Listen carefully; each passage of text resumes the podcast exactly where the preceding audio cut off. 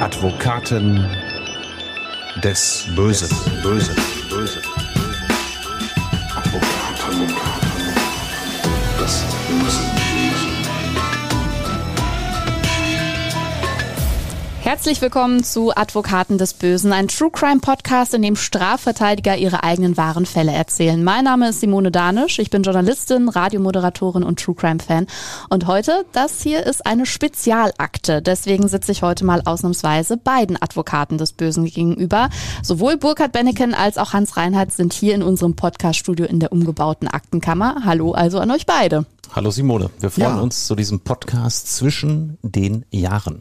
Ganz ja, genau. Super. Simone, prima. Das ist heute eine Spezialakte, denn wir befinden uns zwischen den Jahren, wie man so schön sagt, irgendwo von zweitausendeinundzwanzig auf dem Sprung ins Jahr zweiundzwanzig.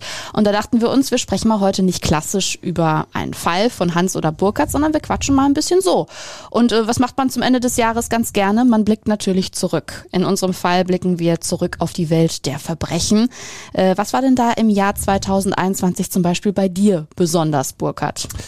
Ja, also ein äh, ganz besonders auffälliger Vorgang in diesem Jahr waren für mich ganz viele Prozesse unter dem Stichwort EncroChat, mhm. äh, wozu wir ja übrigens auch die erste Akte gemacht haben unseres Podcasts ähm, mit einem Fall aus Bremen. Das war aber bei weitem nicht der einzige Fall, sondern es haben sich, äh, darf ich sagen, auch bei Hans und bei mir die Akten getürmt aus diesem Bereich. Das ist wirklich ein Phänomen, das aufgeploppt ist. Ja. Für alle, die es nicht gehört haben, in Akte eins nochmal kurz zum Hintergrund. EncroChat war ein französisches Dienstleistungsunternehmen, das in den letzten Jahren Handys herausgegeben hat, die angeblich abhörsicher waren. Das galt wohl auch für einige Jahre, bis dann die französische Polizei dieses System gehackt hat und dann ja Hunderttausende von Nutzer ausgelesen hat. Da gab es dann Nachrichten, insbesondere äh, Textnachrichten, die gefunden wurden, die wieder sichtbar gemacht werden konnten, und da haben dann auch viele Verbrecher ganz offen kommuniziert, zwar nicht mit ihren wahren Namen, aber ganz offen über Betäubungsmittelgeschäfte gesprochen, teilweise über den Verkauf von irgendwelchen Waffen oder sogar auch Auftragsmorden. Und all das wurde dann wieder sichtbar gemacht, und dann hat die französische Polizei nach und nach die Daten, die sie deutschen EncroChat-Nutzern äh, zugeordnet hat, der Generalstaatsanwaltschaft in Frankfurt am Main zugespielt, und die hat das dann aufgeteilt auf die einzelnen Staatsanwaltschaften in Deutschland, und dann ja liefen in ganz Deutschland Verfahren an gegen wahnsinnig viele Beschuldigte, und der Hauptteil, äh, der darüber lief, war wirklich der des Drogenhandels, und da hatten wir wirklich Verfahren mit einem Umfang, mhm. äh, wie es ihn in den letzten Jahren so nur mal ganz ausnahmsweise sonst gab, weil jetzt natürlich gleich bei einigen Nutzern wirklich äh, Hunderte von Kilo Kokain, Marihuana äh, oder auch andere Drogen im Raum stand. Und als ich zum Beispiel in Bremen war mit dem Fall, ähm, den wir in Akte eins behandelt haben, da sagte der Vorsitzende Richter auch, also sowas äh, in diesem Umfang kannten wir offen gestanden in Bremen vor EncroChat nicht. Mhm. Und das ist auch mein Erleben. Ja, es gab sicherlich den einen oder anderen Riesenfall, den wir in den letzten Jahren verteidigt haben. Aber in dieser Häufigkeit, ja, dass solche massiven Betäubungsmittelgeschäfte zur Anklage gelangen, das gab es sonst nicht. Und das zeigt natürlich auch eins ganz sicherlich, das darf man sagen, dass das Dunkelfeld der Straftaten ganz sicherlich enorm ist. Und das, was ja auch viele immer vermuten, dass nur so die Spitze des Eisbergs überhaupt den Ermittlungsbehörden bekannt wird, dass da durchaus was dran sein könnte, wenn man jetzt mal so sieht, was da über EncroChat bekannt geworden ist. Ein großes Missverständnis, was ich oft erlebt habe im Zusammenhang mit Diskussionen über EncroChat, ist, dass viele das verwechseln mit einem anderen Dienst. Der hieß nämlich ANOM, mhm. und der wurde nicht von einem privaten Dienstleistungsunternehmen wie EncroChat eingerichtet, sondern von Ermittlern, von Geheimdiensten. Ja? Mhm. Und da gab es nämlich die sogenannte ähm, Operation Ironside. Das war angelehnt an ein Täuschungsmanöver im Zweiten Weltkrieg. Damals haben nämlich die Alliierten versucht, die Nazis in Deutschland auszutricksen. indem man über äh, Agenten äh, Informationen übermittelt hat nach dem Motto, da steht ein Angriff äh, der britischen Marine an der nordfranzösischen Küste bevor. Und das war alles nur ein Fake, ein Täuschungsmanöver. Und daran angelehnt gab es dann die Operation Ironside, die weltweit diese App ANOM verbreitet hat. Und tatsächlich sind auch einige Kriminelle drauf reingefahren hm. und haben dann auf dieser von den Ermittlungsbehörden entwickelten App Nachrichten ausgetauscht. Das hat aber nichts mit EncroChat zu tun. Mhm. Das ist ein Missverständnis, mit dem ich oft konfrontiert wurde, und deshalb dachte ich, stellen wir das an dieser Stelle nochmal klar. Also EncroChat war tatsächlich abhörsicher und von privaten Leuten entwickelt worden, im Gegensatz zu den ganzen äh, Leuten, die über ANOM aufgefallen sind. Klär uns nochmal bei was anderem auf. Was ist eigentlich der Unterschied zwischen EncroChat und Darknet? Weil das ist ja für mich aufs erste Hören hin ziemlich ähnlich. Genau. Auch Darknet ist ein Riesenthema, wo ich gleich noch was zu sagen möchte. ähm, der Unterschied erstmal ist so, dass EncroChat allein meint, man hat bestimmte Handys dieses Anbieters, die speziell präpariert waren, und man kann nur mit einem EncroChat-Handy mit einem anderen EncroChat-Handy äh, kommunizieren. Ja, also nicht mit irgendwelchen Dritten.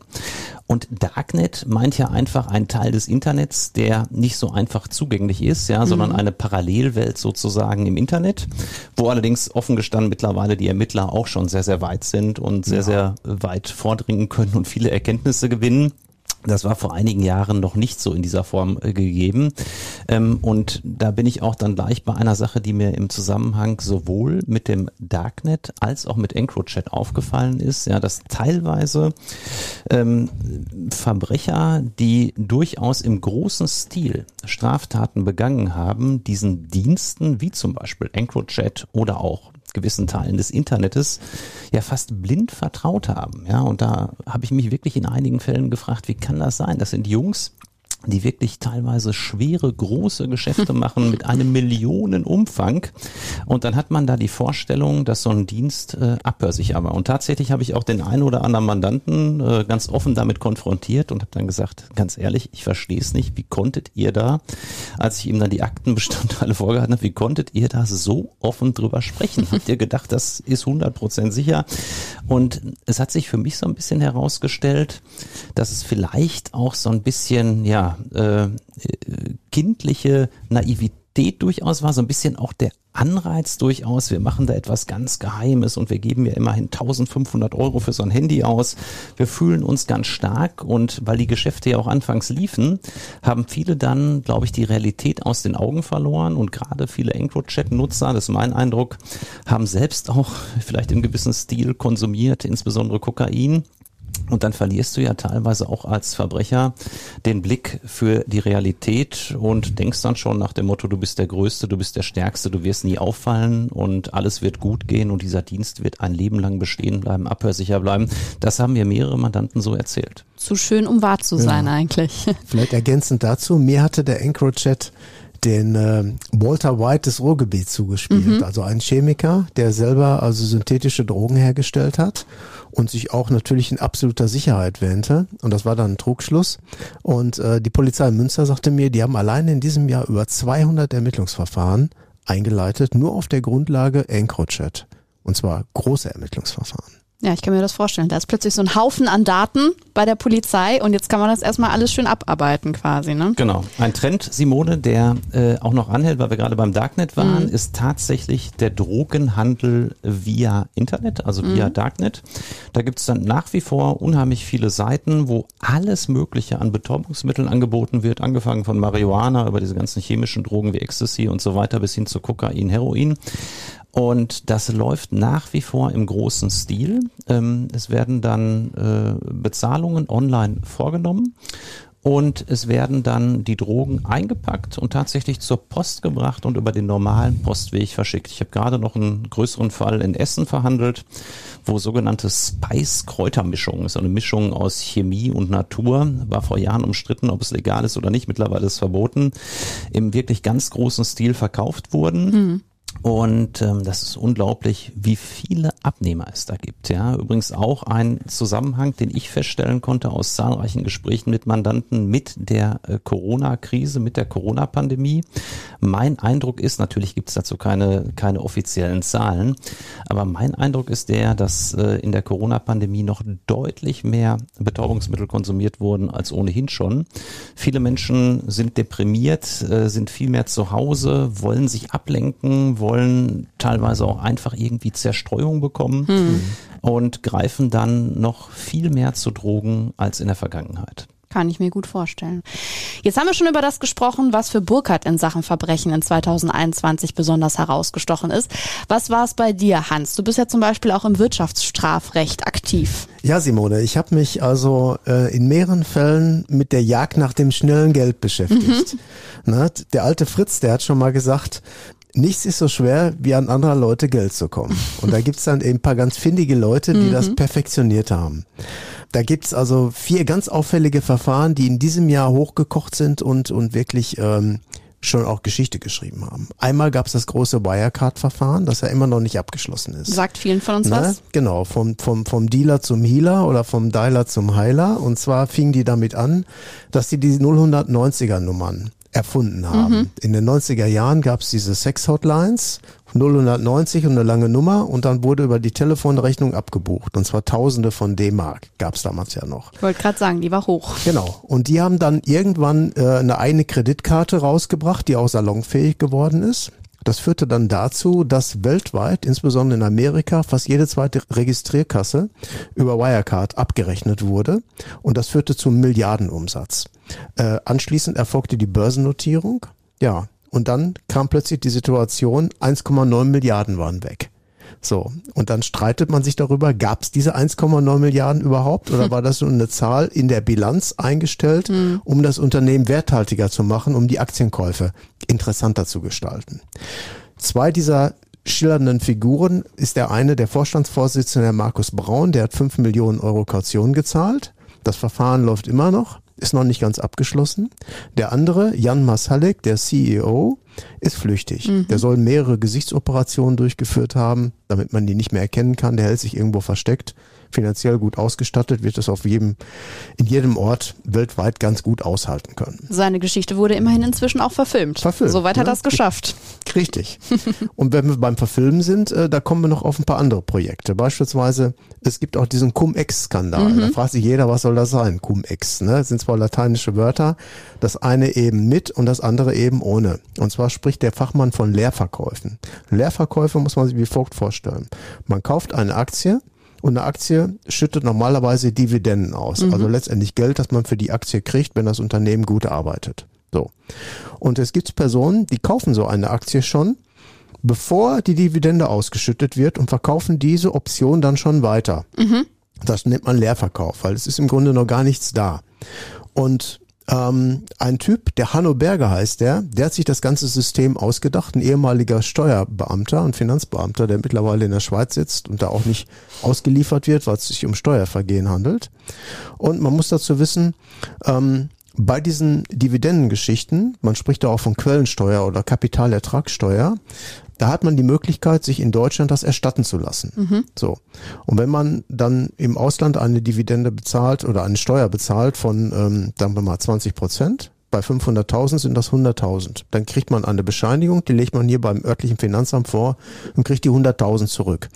Jetzt haben das aber mehrere Leute so gestaltet, dass diese Bescheinigung durch fünf, sechs Hände ging. Das heißt, dieser Betrag wurde nicht einmal ausgezahlt, sondern fünf, sechs Mal mhm. ausgezahlt.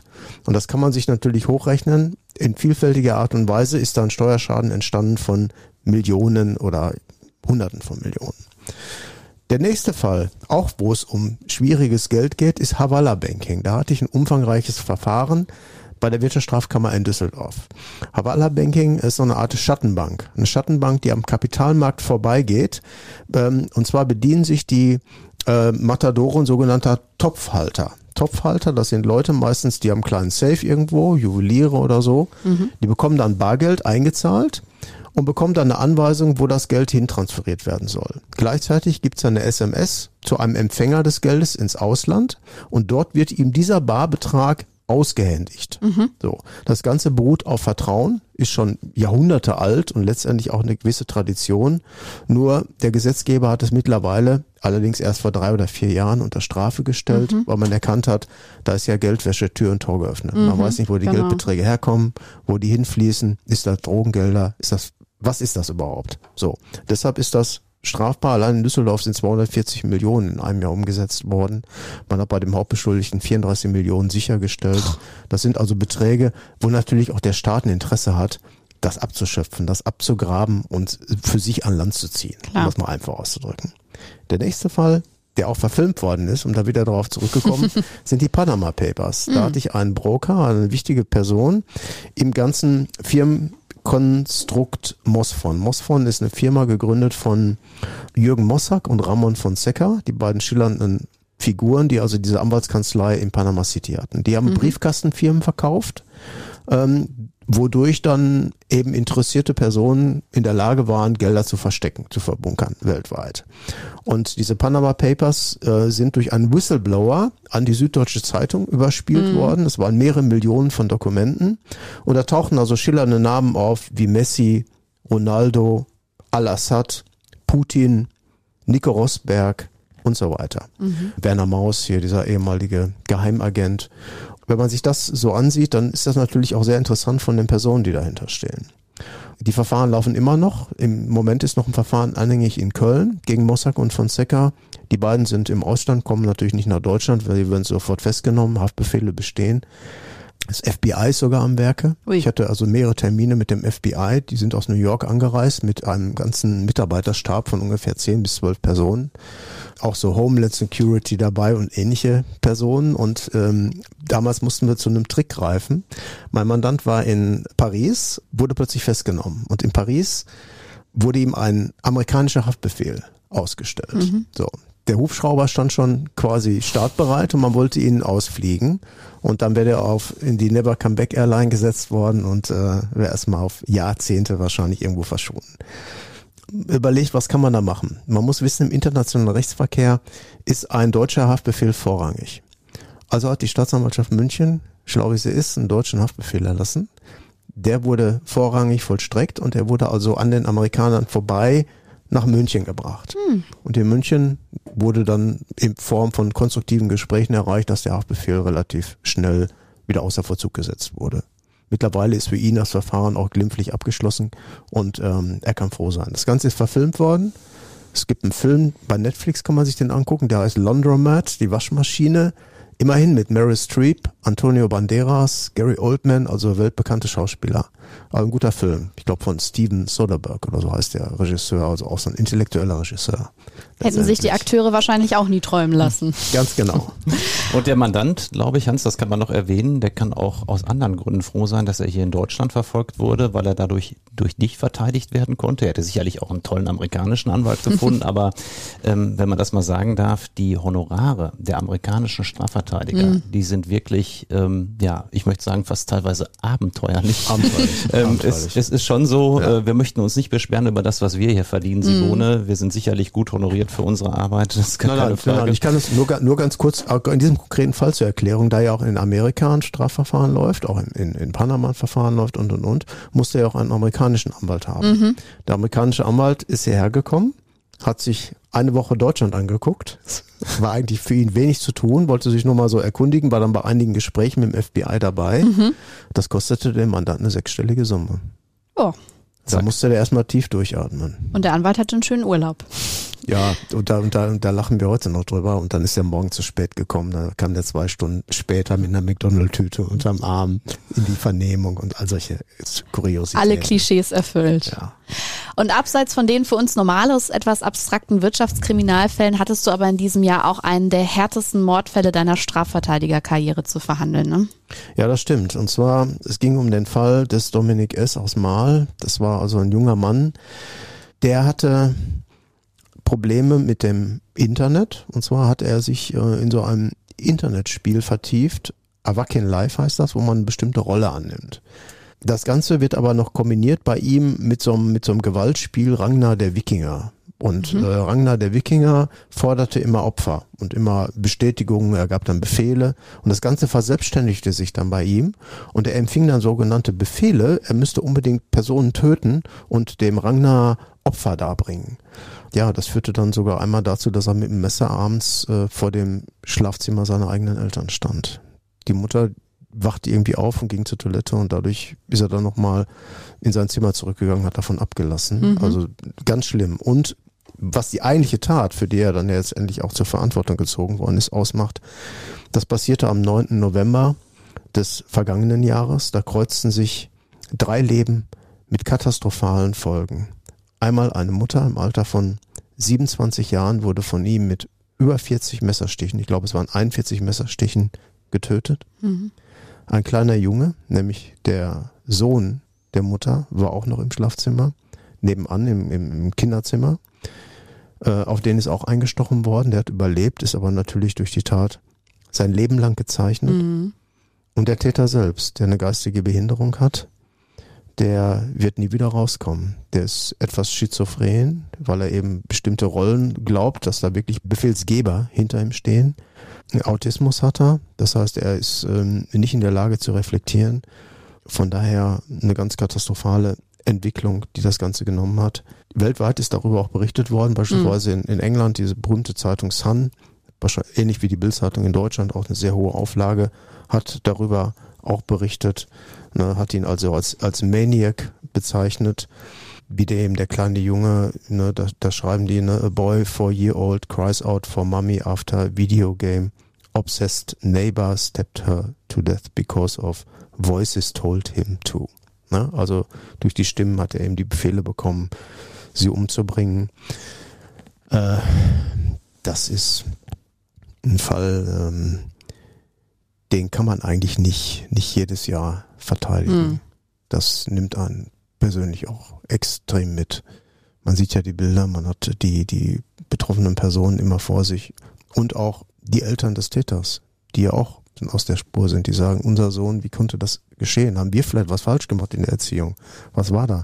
Aber hat damit alles nichts zu tun. Ist einfach eine völlige Fehlentwicklung, ein Defekt in seinem Kopf.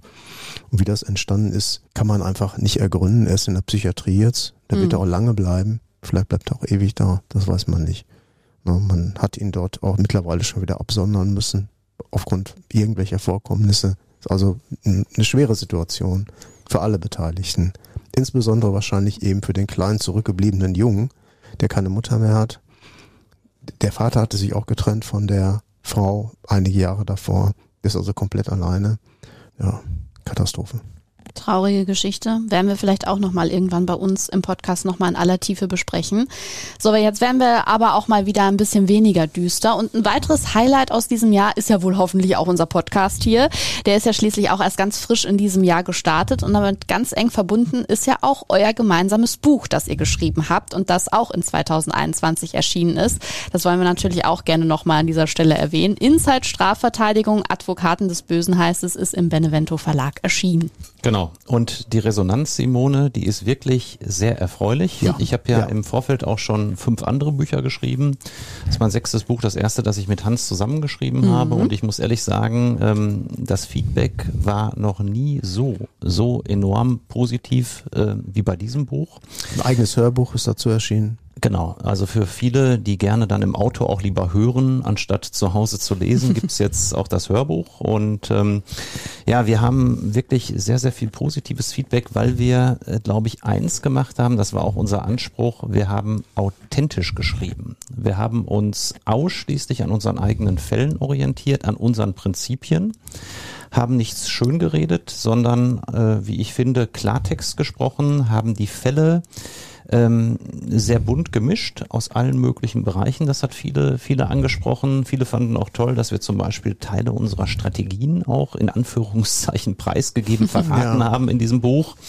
Dass wir da nicht drumherum geredet haben, so nach dem Motto, das machen wir irgendwie und mehr sagen wir dazu nicht, sondern wir haben ja wirklich ganz klar mehrere Strategien genannt und die auch erläutert. Und ich finde das aber einfach auch wichtig, weil ich dann von ganz vielen Lesern als Feedback bekommen habe, dass man das so vorher nicht gesehen hat. Und was ich immer wieder gehört habe, ist, dass äh, die rechtsstaatlichen Grundsätze, die wir betont haben, in Teilen der medialen Berichterstattung ja völlig vernachlässigt werden. Ja, da werden dann oftmals, nicht nur in den Boulevardmedien, sondern oftmals werden Äh, äh, ja, Schlagzeilen in den Vordergrund gestellt, die große Meldung äh, darüber, dass jemand angeblich schuldig ist, äh, zum Beispiel aus dem Bereich der Clan-Kriminalität, die zählt dann viel mehr als äh, alles andere, und deshalb entsteht ja auch äh, in Teilen der Kriminalität ein falsches Bild. Das genau. muss man ja mal sagen. Und man muss auch dazu sagen, man kann das Buch auch durchaus als Literatur bezeichnen, denn ähm, es ist einerseits geschrieben im Prosastil, im Romanstil, also diese einzelnen Kapitel eignen sie durchaus auch als Spannungserzeuger, aber sie sind alle wahr. Also ist nichts erfunden. Mhm. Ne? Und äh, wenn man da mal so die Kritik liest, auch auf der Rückseite des Buches, so echt wie das Leben, so fesselnd wie ein Krimi. Und das war eigentlich auch der Anspruch, den wir hatten. Und das sagt immerhin Uli Klose. Genau. Äh, ne, gleichsam erfahrener Journalist. Nachrichtenkorrespondent bei R T L und N T V. Hat uns sehr gefreut, dass ja. er das Buch so einstuft. Ähm, und wir haben aber auch viel weitere positive Sachen bekommen. Was ich mal an, an negativer Stelle gehört habe, war zum Beispiel ähm, so nach dem Motto, man merkt schon, dass es auch äh, oftmals um Honorare geht und dass Strafverteidigung äh, relativ teuer sein kann und dass es dann ja auch eine sogenannte sogenannte Zweiklassengesellschaft gibt, und mhm. da muss ich ganz ehrlich sagen, ja, das stimmt, das ist in Teilen wirklich so. Ja, entspricht der Realität. Ähm, und auch daraus äh, haben wir äh, kein Hehl gemacht, ja, auch das haben wir ganz offen erwähnt, ja, wir haben natürlich überlegt, schreibt man sowas rein, ja, dass ein Stundensatz beim guten Strafverteidiger mindestens dreihundert Euro beträgt, ja. Aber es interessiert viele. Genau, und ich fand diese Aufklärung in dem Bereich auch wichtig, ja, mhm. könnte ja auch so sein, haben wir uns auch vorher überlegt, es geht ja immer so ein bisschen um das Image, was man in der Öffentlichkeit hat, wirkt das dann äh, arrogant, äh, Reinhardt und Benneken reden da von solchen Summen teilweise, die Verteidigung kosten, aber es ist nun mal so, mhm. und deshalb haben wir das Kind auch beim Namen benannt, und äh, man muss eins sagen, der Benevento Verlag, ähm, der gehört zur Red Bull Media Gruppe, und der Chef äh, ist der Herr Mateschitz, ähm, der auch das gleichnamige Getränk äh, äh, vertreibt, und der liest alle Bücher äh, in großen Teilen, zumindest auch selbst, weil er großer Buchfan ist. Und so wie ich es vom Verlagsseite gehört habe, ist auch der sehr begeistert. Ähm, ja. Das freut uns natürlich auch sehr. Ja, dass auch so erfolgreiche Unternehmer, die letztlich hinter dem Verlag stehen, ja. dann sagen, da ist ein tolles Werk entstanden, und das hat auch dazu geführt, das dürfen wir jetzt schon an der Stelle verraten, Hans, glaube ich, ja. dass es ein Nachfolgewerk geben wird. Hm. Wir können noch nicht genau, das dürfen wir noch nicht sagen, worum es geht, außer dass es wieder um äh, wahre Verbrechen gehen wird und dass das Buch wahrscheinlich Anfang zweitausenddreiundzwanzig erscheinen wird, weil wir momentan so viel um die Ohren haben, dass wir echt kaum ja, zum ja. Schreiben kommen, und wir haben gesagt, wir können es nicht schaffen zum, zur nächsten Herbstsaison. Deshalb Frühjahr äh, zweitausenddreiundzwanzig wird es von Hans und mir genau. ein neues Werk geben. Und wir sollten vielleicht an dieser Stelle auch mal kurz erwähnen, dass Inside Strafverteidigung nicht das einzige Buch aus diesem Jahr ist, das du geschrieben hast, Burkhard. Du warst richtig fleißig. Ja, in der Tat. Es war auch ehrlich gesagt ein bisschen, bisschen very much, was ich gemacht habe, denn ich hatte vorher noch im März Inside Knast veröffentlicht. Mhm. Das war nur so, dass der Verlag, das ist ein anderer Verlag, mit dem ich das gemacht habe, auf mich zukam im vorigen Jahr, und man wollte unbedingt ein Knastbuch haben, mhm. weil einfach der deutsche Markt dazu recht wenig hergab, und es gab in England ein sehr erfolgreiches Werk zum Knastleben, was ein Insasse gemacht hatte, der selbst im Knast war, und ähm, ja, dann ist man an mich herangetreten, und da ich, genau wie Hans ja auch, mehrfach in der Woche in äh, der einen oder anderen Justizvollzugsanstalt in Deutschland bin, sehr viele Einblicke habe, sehr viel mit meinen Mandanten auch über die Verhältnisse hinter Gittern spreche, habe ich dann gesagt, okay, das mache ich, und ich muss ehrlich sagen, zwei Bücher in einem Jahr, das war schon, war schon hammerhart, und deshalb jetzt auch erstmal eine kleine Pause. Wir machen ja noch die Podcasts, wir Eben. haben jetzt noch eine eigene Kolumne. Es gibt auch noch weitere Angebote, die auf uns gerade hier so einprasseln. Wir machen das alles sehr gerne, nur es ist ja auch so, wir haben hier so eine wirklich rasant laufende Kanzlei, haben jetzt gerade noch einen neuen Anwalt eingestellt, und wir sind ja schon, schon elf, glaube ich, aktuell, und Jetzt könnten wir an sich noch zwei, drei weitere Strafverteidiger hier einstellen. Nur irgendwann wird es natürlich auch unübersichtlich groß und deshalb überlegen wir natürlich immer. Und man muss natürlich auch gutes Personal finden. Und da haben wir jetzt gesagt, also wie gesagt zum Thema Buch zwanzig dreiundzwanzig, damit wir dann mal ein bisschen mehr Zeit haben für das nächste Werk. Ihr müsst ja auch noch ein bisschen vor Gericht verteidigen, damit uns ja auch beim Podcast nicht die Fälle ausgehen. Ne? Und wo wir auch gerade beim Thema Knast bzw. Gefängnis waren, es ist für uns alle das zweite Corona-Jahr, egal ob hinter Gittern oder in der Freiheit. Das hat auch sicherlich hinter Gittern Einfluss, oder? Ja, sicher. Äh, Corona beherrscht, beherrscht alles, nicht nur unser Privatleben, auch das Knastleben. Mhm. Wir müssen also telefonisch oder per E-Mail Wochen vorher oft jetzt Besuchstermine vereinbaren. Mhm. Sonst konnte man einfach hingehen. Und das ist jetzt nicht mehr so leicht möglich. Dann sitzt man in einem Raum mit Trennscheibe. Man kann mit dem Mandanten nur per Telefon kommunizieren. Also schon eine ziemlich abartige Art und Weise der Kommunikation. Und bei der Justiz, äh, da hatte ich gestern so ein eigenartiges Erlebnis. Da bin ich in Wuppertal. Wir haben bis mittags verhandelt und dann ging es um die Frage, das Verfahren einzustellen gegen Arbeitsauflage. Fanden alle prima, nur der Angeklagte nicht. Der sagte nämlich, ich kann gar nicht arbeiten, ich habe keine Impfung. Und ohne Impfung kriege ich keinen Job.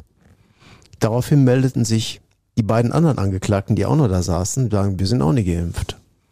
Dann hm. gab es fünf Zeugen, die in dem Saal waren, die vorher vernommen worden sind, die meldeten sich auch zu Wort und sagten, wir sind auch alle nicht geimpft. Es waren schon acht Ungeimpfte in dem Saal, der war zwanzig Quadratmeter hm. groß und keiner von denen war getestet worden.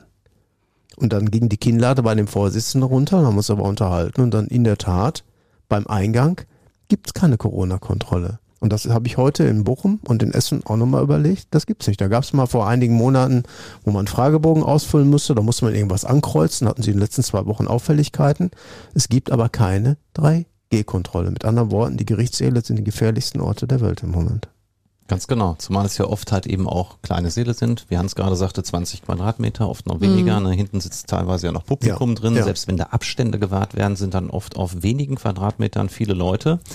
Ähm, in der J V A, da läuft es ein bisschen anders, da werden wir Anwälte halt eben auch nach dem Impfnachweis gefragt und so weiter, das wird da schon kontrolliert, weil Corona-Ausbruch hinter Gittern ist natürlich ganz unangenehm. Wir hatten kürzlich den Verdacht eines solchen in der J V A in Ulm, da wollten wir einen Mandanten besuchen, der da saß und dann gab es einen Corona-Verdachtsfall und dann wurde die ganze J V A wirklich sofort hermetisch abgeriegelt. Mhm. Keiner wurde mehr reingelassen und obwohl dann einer unserer Anwälte aus dem Ruhrgebiet bis nach Ulm gefahren war, durfte der dann wieder abreisen.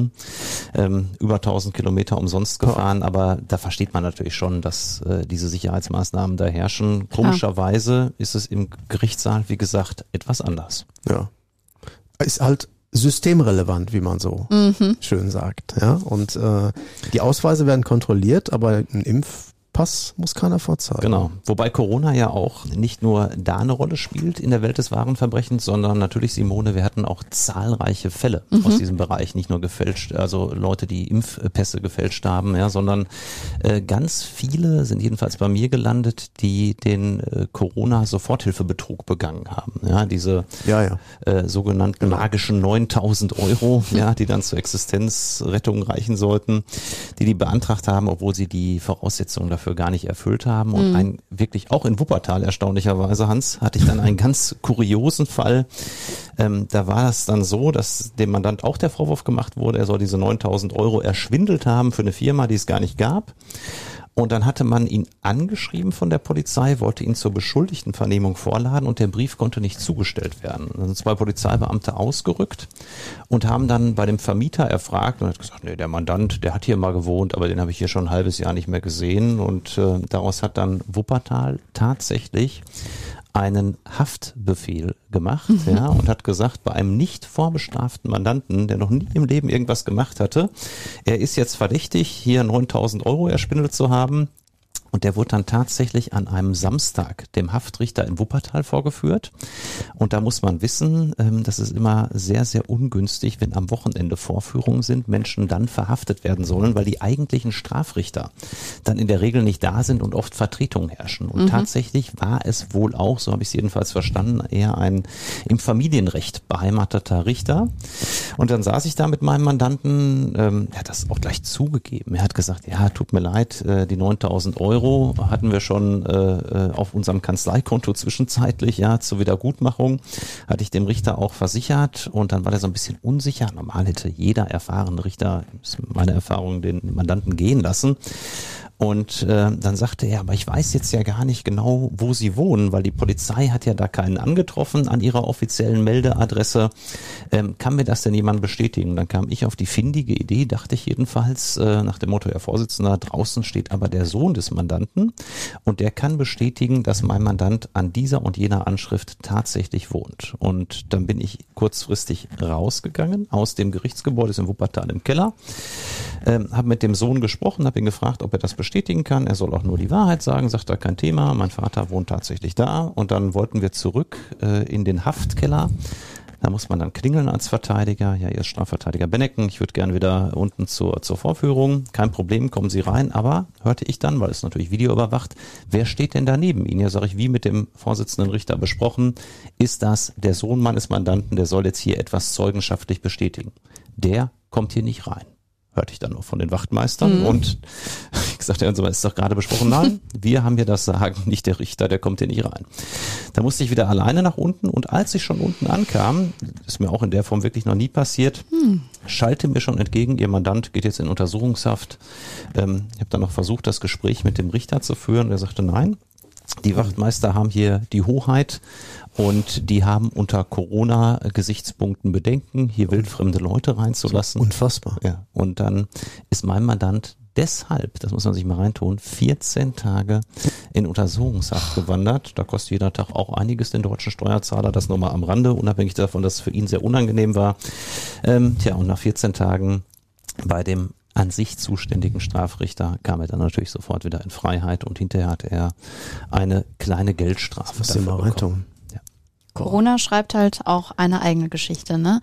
Wenn ihr auf das Jahr zwanzig einundzwanzig zurückschaut, welche kuriosen Geschichten fallen euch da noch so ein? Die wollen wir natürlich hier in so einer geselligen Jahresabschlussrunde auch gerne hören. Man sollte vielleicht auch mal so ein bisschen überlegen, was Weihnachten eigentlich bei der Justiz ausmacht, mhm. was da so los ist. In den letzten Jahren war es immer so, dass Weihnachten bei bestimmten Richtern ein Bonus vorhanden war. Mhm. Ich kann mich noch erinnern, das ist jetzt fünf, sechs Jahre her, da gab es den berühmten Drei-Minuten-Prozess in Gelsenkirchen. Da war in der Tat jemand mit mehreren Vorstrafen, man musste sich schon in Geduld fassen, weil die Vorstrafen der Christa mehrere Seiten umfasste, einen Raubüberfall angeklagt, ja, weil er in der Not irgendwie einen Kiosk überfallen hat.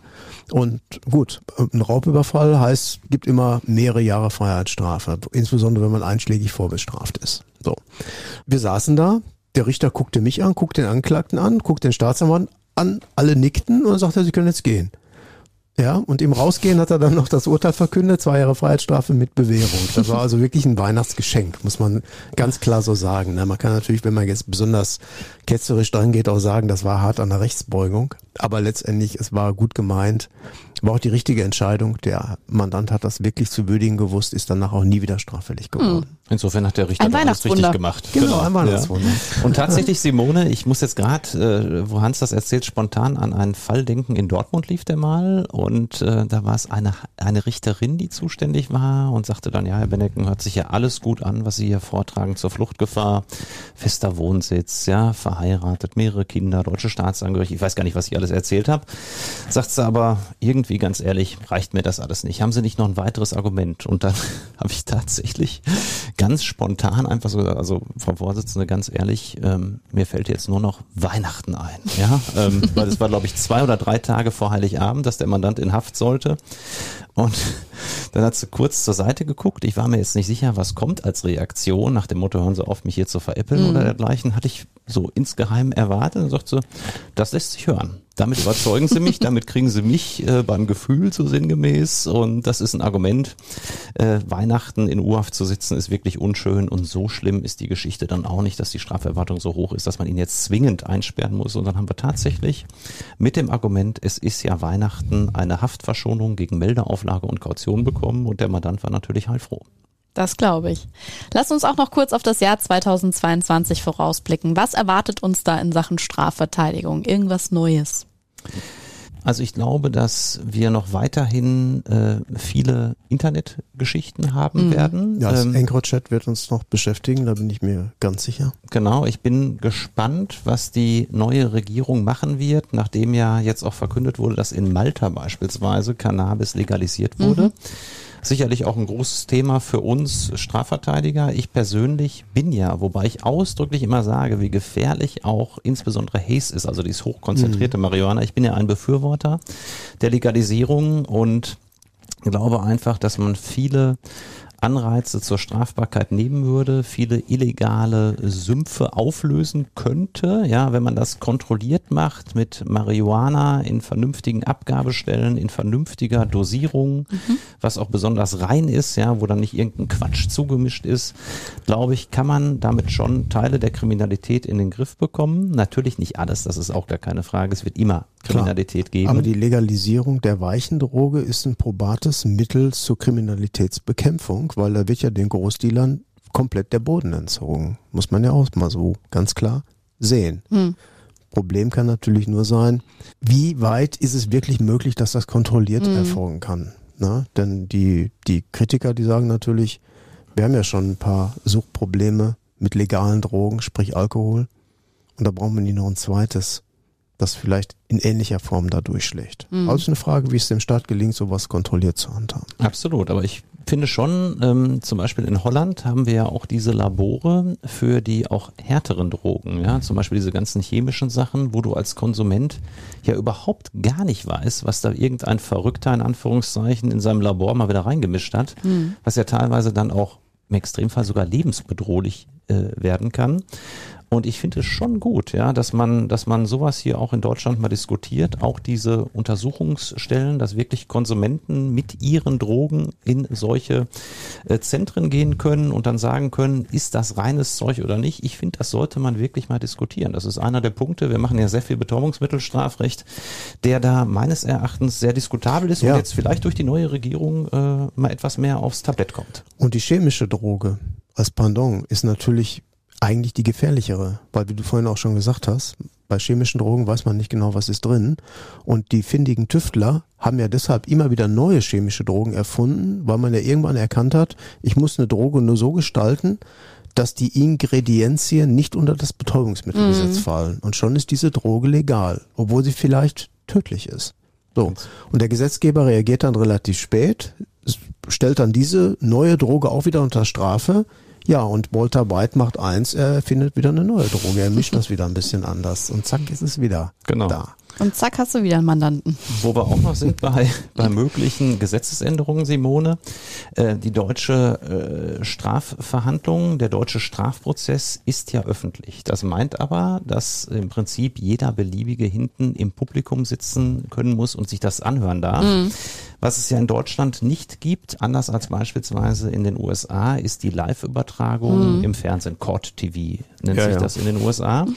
Ja, und das wird ja von einigen so belächelt nach dem Motto, alles Quatsch und so und dann werden die Angeklagten zu Objekten und so weiter. Ja, ich finde, man sollte das schon mal durchaus diskutieren. Wir haben es ja jetzt bei unserem Buch auch gesehen, ja, wenn man wirklich mal Wahrheiten schildert, mhm. ja, wenn es wirklich so wie in unserem Buch geschrieben ist, wie wir es jedenfalls wahrnehmen, ähm, dann werden Menschen aufgeklärt über Hintergründe und ich glaube, wenn Menschen auch Strafprozesse am Fernseher verfolgen würden, natürlich unter Schutz der Rechte des Angeklagten, der Zeugen, der Opfer, ne, ist gar keine Frage, da muss man drüber diskutieren, wie so etwas zu bewerkstelligen wäre, ähm, dann glaube ich, könnten viele Menschen ein noch ganz anderes Bild bekommen mhm. und wären auch in ihren Urteilen, insbesondere über Angeklagte, äh, nicht so wie bisher. Ich glaube, dass da eine veränderte Sichtweise, eine veränderte Wahrnehmung stattfindet. Ich merke das oft mal schon mal, wenn irgendwie eine Referendarin, Student oder auch irgendwie ein Freund oder eine Freundin von mir mit zu Gericht kommt, dann sagen die mir, Mensch Burkhard, so hatten wir uns das gar nicht vorgestellt. Ja, als ich vorher gehört habe, was deinem Mandanten vorgeworfen wird,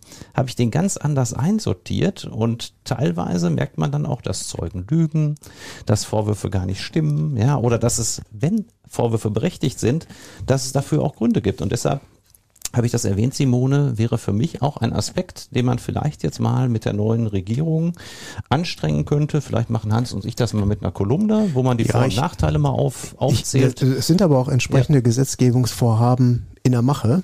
Ja, also es wird in der Tat in Ausschüssen diskutiert. Und seit einigen Jahren, ich glaube, es ist drei Jahre her, bei der letzten S T P O-Reform ist ja die Videovernehmung ins Gesetz eingeführt worden. Mhm. Die ist zwingend erforderlich bei Tötungsdelikten. Wenn also es um Mord oder Totschlag geht, so ordnet die S T P O an, wenn ein Beschuldigter sich einlässt, dass das mit einer Kamera festzuhalten ist.